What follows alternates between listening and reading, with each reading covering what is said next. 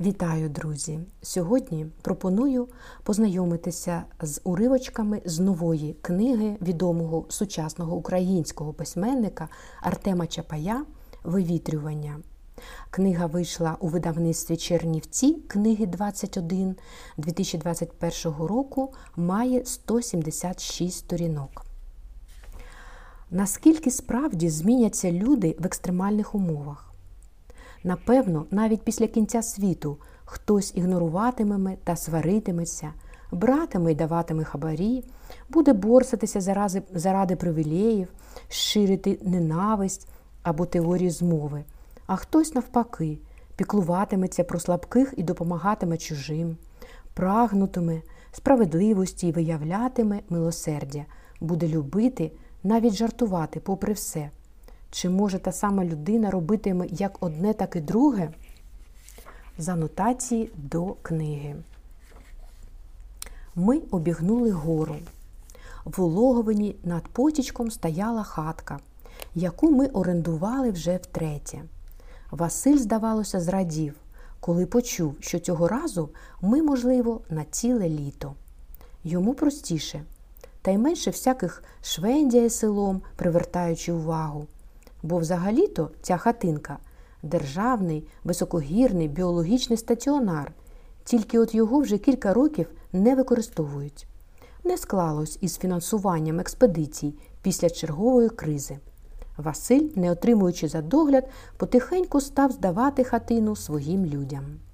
Ми запаркували ракель машину у заглибині між будинком і вертикально зритим і укріпленим схилом.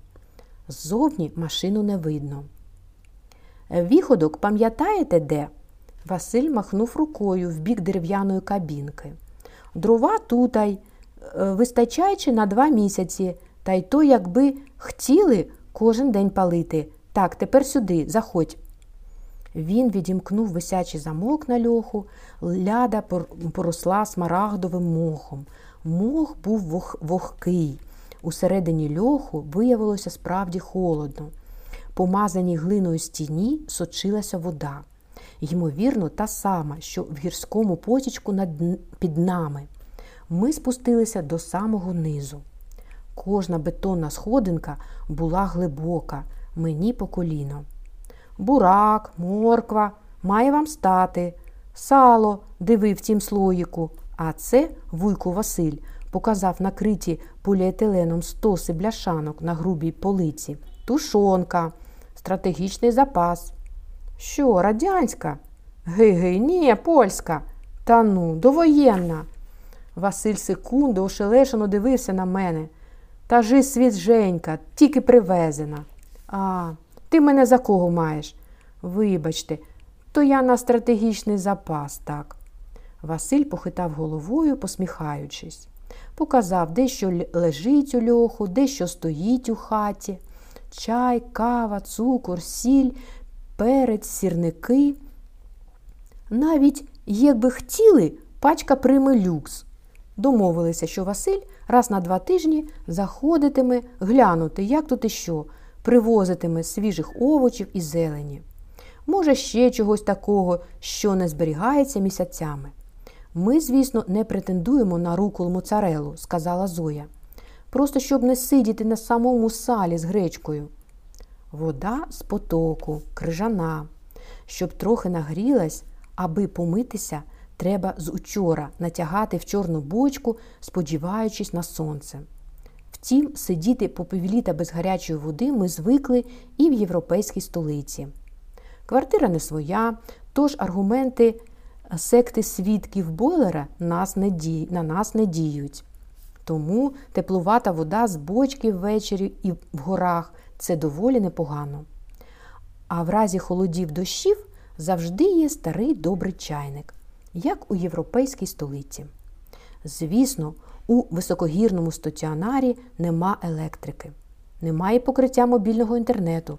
Навіть щоб упіймати вишку і подзвонити в разі чого, Треба обійти гору і трохи піднятися на неї. Словом, усе, як ми хотіли. Бо вдома Зоя по роботі вічно зідзвонювалася із людьми і вічно щось розрулювала.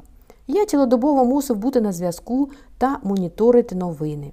Плюс, само собою, інтернет-залежність у обох, соцмережі. Тут, серед гір, ми повимикали все, ощадимо енергію. Ми мали кілька павербанків і востаннє заряджені у гламурно пошлуватому мотелі акумулятори телефонів.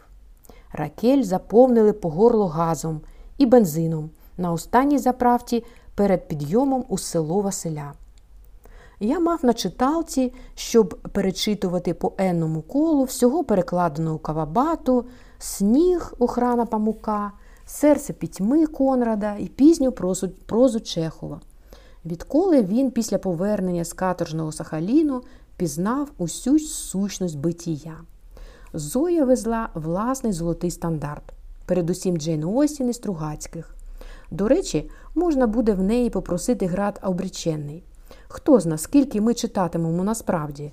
Проте сама наявність книг уже гріє, як теплий светр в осінньому поході, навіть поки лежить у рюкзаку.